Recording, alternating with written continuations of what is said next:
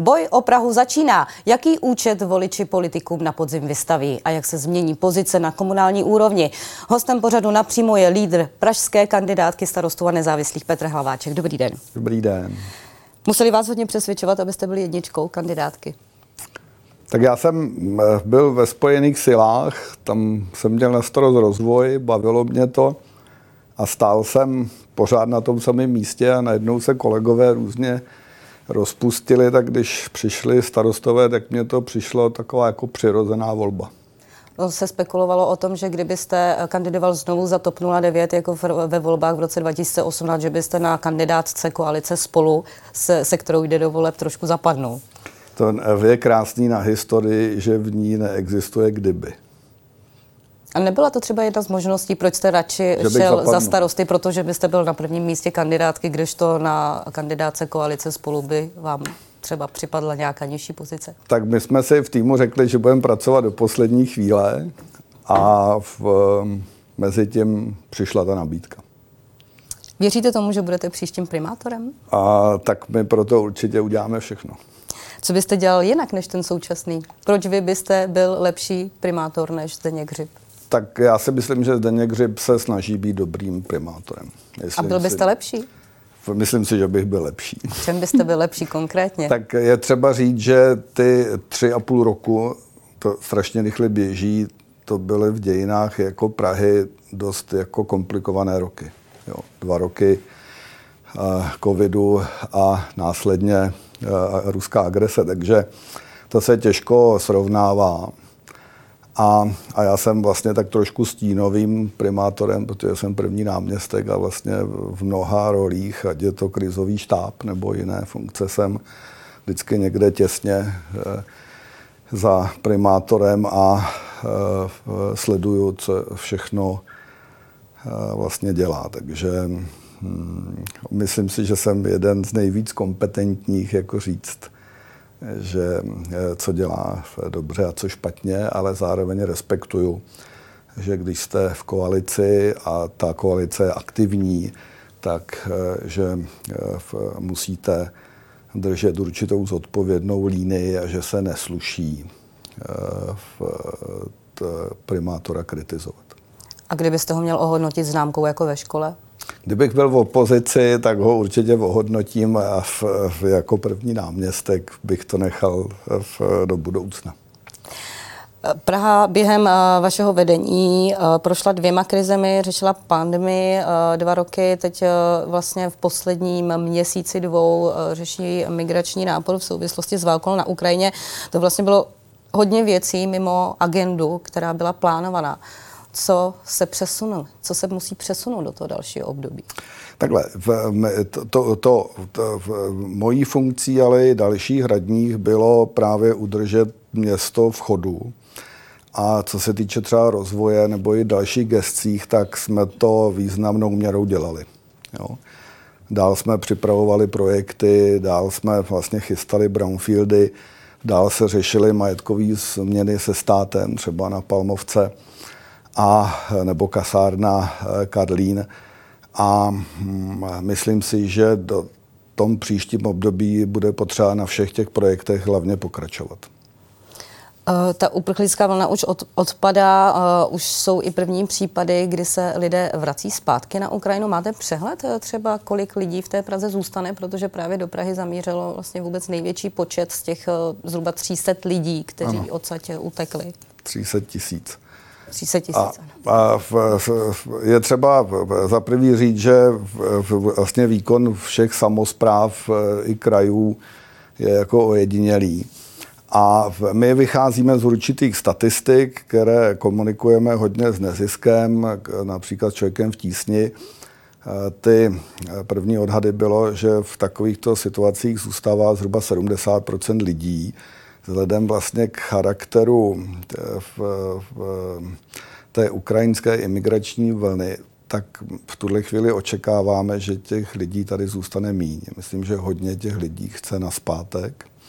ale přesto zbyde spoustu problémů, které překvapivě možná nebudou tolik v bydlení. Bude určitě potřeba stavět více bydlení, bude se muset v tato otázka řešit, ale mnohem větší potíž bude třeba ve školství, protože charakterem té imigrační vlny jsou maminky s dětma a potřeba toho školství, jak předškolního, školního, ale třeba i gymnází, bude jako masivní komunikujeme v té věci s Ministerstvem pro místní rozvoj, aby se tyto stavby nebo rekonstrukce mohly rychle povolovat a je to poměrně složitý proces. Zrovna zítra se chystám panu ministrovi k tomu krátce říct pár vět.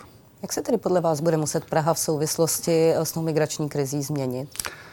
Myslím si, že Praha jako byla velmi dobře připravená tak jako lidsky, osobnostně, ale že mohla být lépe připravená infrastrukturou společně se státem. Třeba ty vysokorychlostní tratě by se nám teď velmi hodily, protože kolegové z Ukrajiny vidí z různých kulturních důvodů rozdíl mezi Prahou a regiony a kdyby s nám fungovaly rychlé vlaky, tak by možná klidně bydleli v Ústí z hlediska pracovních příležitostí a také by se nám nyní hodilo mnohem víc bydlení. A to jsou oblasti, v kterých je potřeba intenzivně pracovat. Myslím, že nám to chybí i na té infrastrukturální mapě Evropy. Co se týče hlavních témat, která budou rezonovat e, ve volební kampani, bude to především bydlení. ODS už vyrazila, řekněme, do té volební kampaně řekněme, s heslem, že je Praha postavená na hlavu. Co se dopravy týče, jak se vám to poslouchá? Um, tak v, v, to je hezký heslo. Jo, v, v, v, marketingově je to marketingový dobrý heslo. Eh, doprava se řeší dlouhodobě. Všechno, co se teď staví, se dlouhodobě připravuje a vždycky v té přípravě, když někdo v tom systému, v tom potravinovém řetězci jako selže a pozastaví tu přípravu, tak zkomplikuje ty stavby. My jsme třeba teď velmi intenzivně pokročili s městským okruhem, ten už je v, v úrovni dokumentace k územnímu řízení. Řešíme také změnu územního plánu, máme ten městský okruh eh, v metropolitním plánu a určitě to bude jedna z hlavních priorit eh, jako příští koalice. A určitě to bude jedna z mých priorit. A eh, doprava se nedá řešit ze dne na den. Je to skutečně dlouhodobý problém a a, hm, a každý, kdo v, v dává rychlé sliby, tak potom vydá počet. Zvládal Adam Scheinher, eh, náměstek pro dopravu, eh, dobře svoji práci? Já myslím, že Adam je především eh, pracant, v mnohem si rozumíme, možná trošku v, zbytečně akcentoval některé prvky, které pravici rozčílili ale buďte třeba v oblasti cyklodopravy. Ale já zastávám názor, že město je komplexní a že je pro všechny. Čili i pro ty cyklisty a hlavně pro pěší a pro lidi, kteří používají veřejnou dopravu, ale i kteří používají auto. A v těch invest... experimenty? Co ty experimenty, kdy se uzavíraly některé úseky frekventované? Tak je třeba říct, že třeba eh, ten úsek Smetanova nábřeží zatím zavírali všichni primátoři na zpátek. Když se podíváte do historie, tak každý si z nich eh, si to nábřeží jednou nebo dvakrát zavřel. A eh, to se dá doložit na datech a je to důležitý proto, že je to skutečně symbolické místo v Prahy. Karel Honzík napsal v 30. letech nebo ve 40. vlastně, protože to psal za války, eh, knížku Tvorbu životního stylu a tam říká, že je naprosto nepochopitelné, že Praha má nejkrásnější nábřeží na světě, po kterém jezdí auta. To psal v roce 44. Takže to je to téma, je potřeba ho diskutovat a nějak rozumně vykomunikovat a, v, v, a najít řešení, protože je to do budoucna jedna z cest k obytnějšímu městu. Ale to zároveň znamená, že musíme dokončit ten městský okruh, musíme dát peníze do spoustu dalších dopravních staveb a je to nějaký komplex. Byl by třeba, řekněme, eh, ta geste dopravy eh, jeden z, vlastně z rezortů, když to takto řeknu, jedno, jedno z odvětví, o které by starostové měli třeba konkrétně zájem, kdyby případně vyjednávali o pozicích eh, v koalici v radě?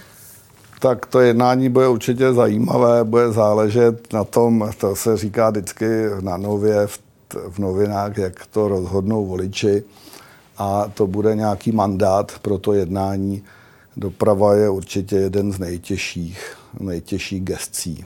Eh, v, na jedné straně nejvíc silových, takzvaně, na druhé straně každý vidí dopravu a každý poměřuje hned, ne podle toho, jak se ty projekty chystají. Jak vy jezdíte do práce? Já jezdím velmi kombinovanou metodou. Dneska jsem zrovna jel metrem. A jezdíte i autem? Ano. A jak se vám jezdilo, když třeba v... byly uzavírky? Často byly kritizovány, že jsou dost nekoordinované. Praha je mnohem dynamičtější, než vypadá z dat. V Praze nebydlí milion 300 tisíc lidí, jako to je na papíře při sčítání, ale zhruba milion 500 a přes hranice v tom regionu se každý den pohybuje denně 200 tisíc lidí. Je to velmi dynamické město, srovnatelné třeba s regionem Mnichova. A rozvoj středočeského kraje nebyl nějakým způsobem dlouhodobě koordinován a chybí nám spoustu infrastrukturálních akcí pro to, aby lidi na základě volby mohli přesednout do té veřejné dopravy. A jsou města, které jsou na tom mnohem hůř a v Praha musí investovat do veřejné i do silniční dopravy. Musí se starat o pěší a cyklisty, jak jsem řekl, a bude to trvat dlouho a bude to stát spoustu peněz a nervů. Druhým stěžením tématem v kampani bude dostupnost bydlení. Udělala podle vás současná koalice dost pro to, aby bydlení bylo dostupnější? My jsme se maximálním eh, způsobem věnovali třem pilířům. Jedno je vlastně koordinace se soukromým sektorem na základě partnerství. Zpracovali jsme materiál, který se jmenuje Spoluúčast investorů, tak aby peníze od těch investorů mohly do území na školskou a další infrastrukturu. Druhý pilíř je Pražská developerská společnost, což je městská příspěvková organizace, která už tuto chvíli eh, chystá asi 6 000 bytů a v další tranči to bude dalších 6 tisíc bytů, ale ty už se chystají v úrovni projektů, soutěží nebo změnu zemního plánu. A třetím eh, stupněm byla eh, vlastně změny územního plánu, do kterých se ten materiál spolúčast investorů promítal, který se velmi důsledně probíral v rámci celého zastupitelstva, včetně opozice. A všechny tyto změny přinášejí městu byty, prostředky na tu školskou infrastrukturu a další infrastrukturu a tvoří páteř vlastně spolupráce se soukromým sektorem, čili městská výstavba, soukromá výstavba, koordinace a prostředky do komplexního města. Do vaší geste spadá územní rozvoj. Teď jsem musela přesunout termín dokončení rekonstrukce spodní části Václavského náměstí. Vy sám se řekl někdy na září. Bude, budou se před volbami stříhat pásky. Jsem Martinovi, když telefonoval a byl jsem mezi dvěma jednání, tak jsem mu rychle odpověděl. Takhle, ten důvod toho spoždění je v tom, že jsme vlastně vyšli určitému hlasu eh, v lidí, kteří kritizovali, že eh, kácíme všechny stromy na tom, na spodní části Václava. A my jsme se vlastně dohodli, našli jsme technické řešení, jak významnou část těch stromů tam nechat a dosadit nové. A to znamenalo změnu projektu, eh, přepracování a vlastně dodatek smlouvy. A to je důvod té změny eh, a prodloužení termínu. Já se vlastně za to nestydím, protože se podařilo ty stromy tam zachovat. Ty nové stromy jsou v lepším prostředí a časem, jak zahynou ty starší, o které se bude jako v město starat, tak se vymění, ale teď ten zásah nebyl tak drastický. Čili to spoždění je odůvodněné a spíš jsem na něj hrdý, než abych se za něj styděl. Kdy v září tedy by to mělo být? Bude to v září. Bude to v září. Pojďme k volbám jako takovým. Před minulý týden oznámila koalice spolu, že jejím lídrem a bude nakonec exprimátor Bohuslav Svoboda. Překvapilo vás to jméno? překvapilo vás, že přišli zrovna s exprimátorem a Svobodou, protože vlastně koalice spolu nej, nejprve oznámila, je to zhruba měsíc a půl zpátky, že spolu půjdou i do voleb, ale neměli lídry. Spekulovalo se o tom, že vlastně jednají eh, s, řekněme, poměrně vlivnými jmény eh, z oblasti bankovnictví, nicméně nakonec asi zřejmě ta jednání nedopadla a předsadili na to první místo znovu Bohuslava Svobodu. Byla to dobrá volba?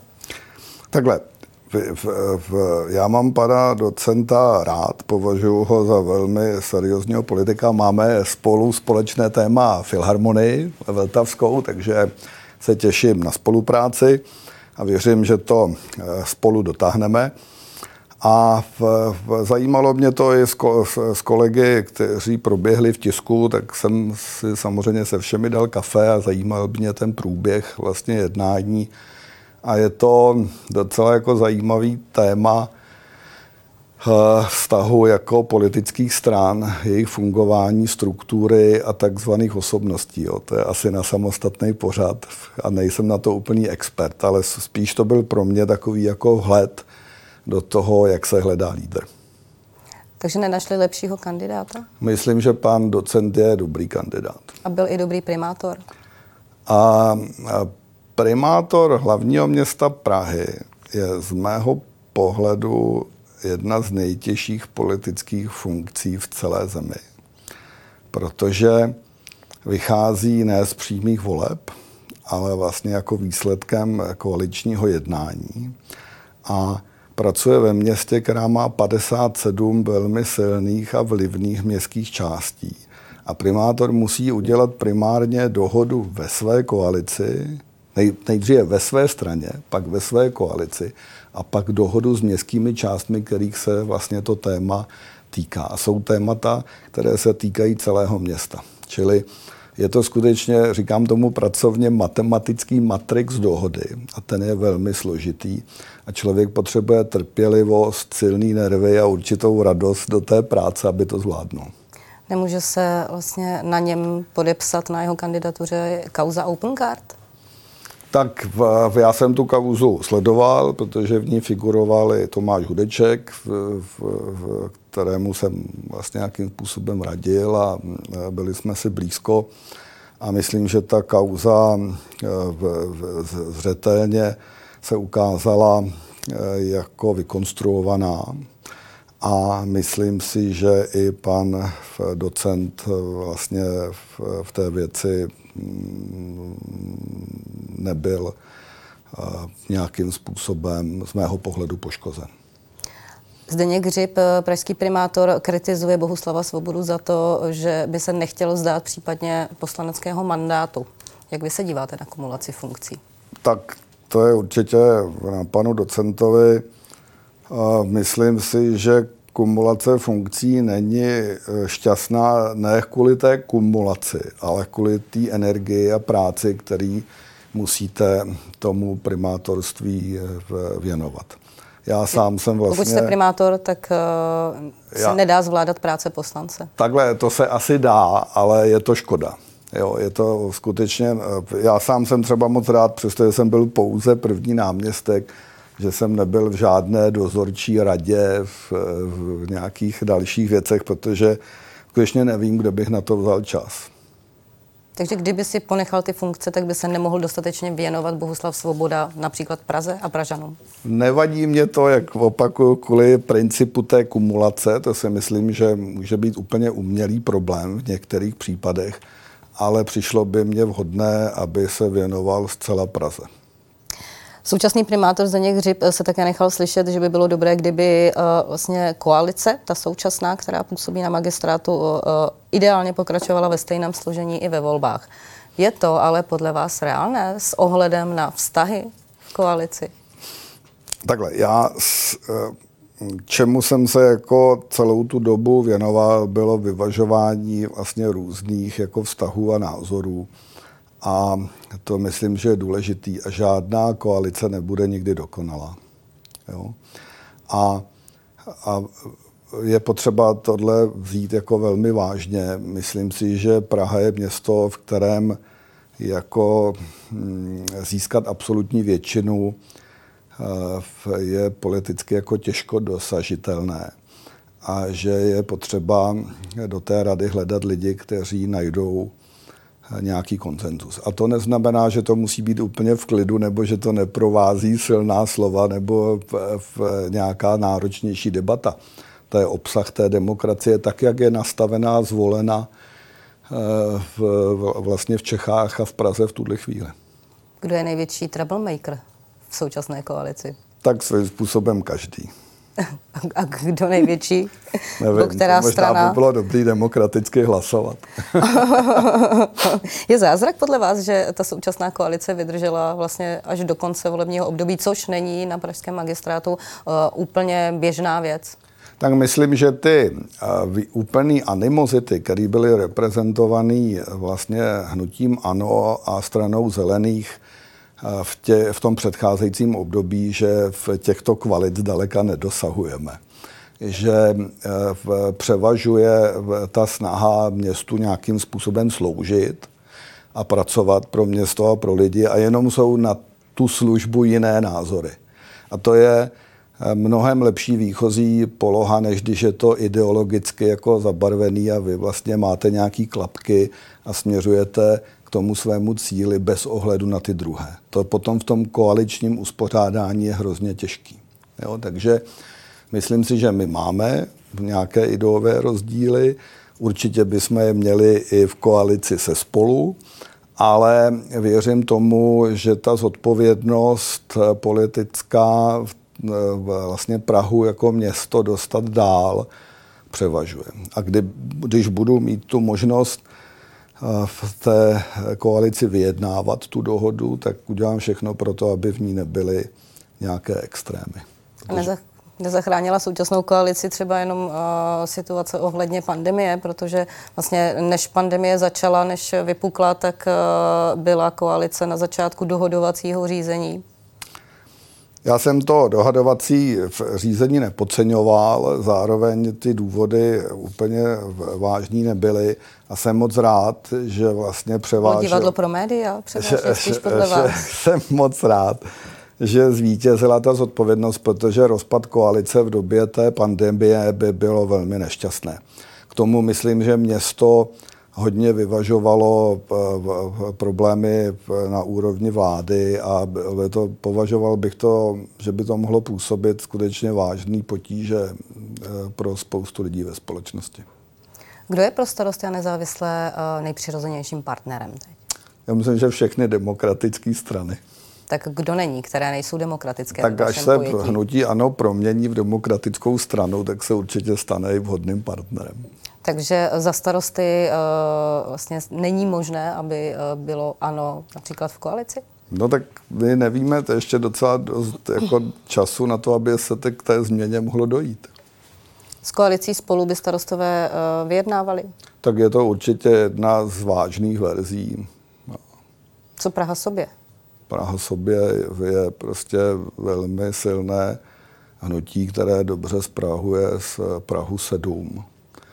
A Nicméně vztahy jako... některých z koalice spolu právě eh, s panem Čižinským, který je lídrem kandidátky Prahy sobě, chce být také pražským primátorem, nejsou úplně ideální. Dokážete si představit, že by Praha sobě byla v koalici?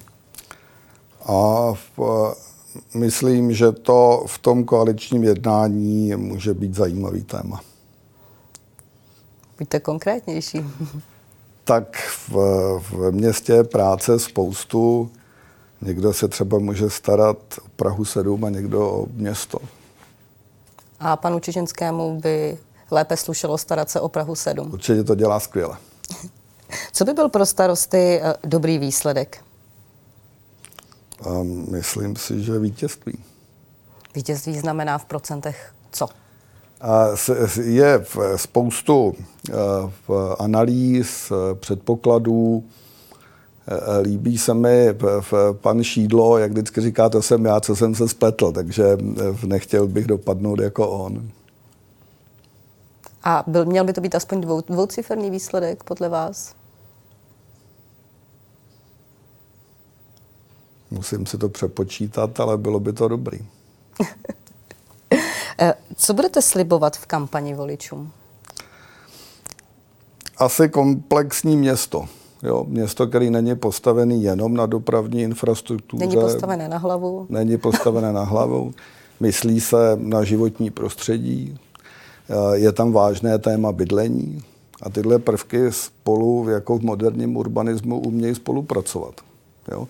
Myslím, že jsme to dokázali třeba na tom městském okrahu, kde ta dopravní stavba jako funguje spolu s urbanismem a spolu s tou krajinou A stejně tak ty nové městské čtvrti musí mít v sobě školy, parky, musí se tam dobře pohybovat člověk pěšky na kole a musí tam přijet nějakým způsobem autem. Takže jsou to, je to komplexní město. A myslím si, že druhá věc je potřeba nepodceňovat eh, takové ty otloukánky, jako je sociální služba, sociální práce. Je to trend vlastně všech jako kulturních měst, jako podporovat tuhle činnost, hledat spojence v neziskovém sektoru a komunikovat napříč koalicí podporu vlastně v programům pro slabší třeba. A co by tedy bylo vlastně třeba tím bodem číslo jedna, tím stěžením v programovém prohlášení, pokud vy byste ho podepisovali a podílel byste se na tom, jak má vypadat? Určitě eh, komplexní multifunkční město pro všechny.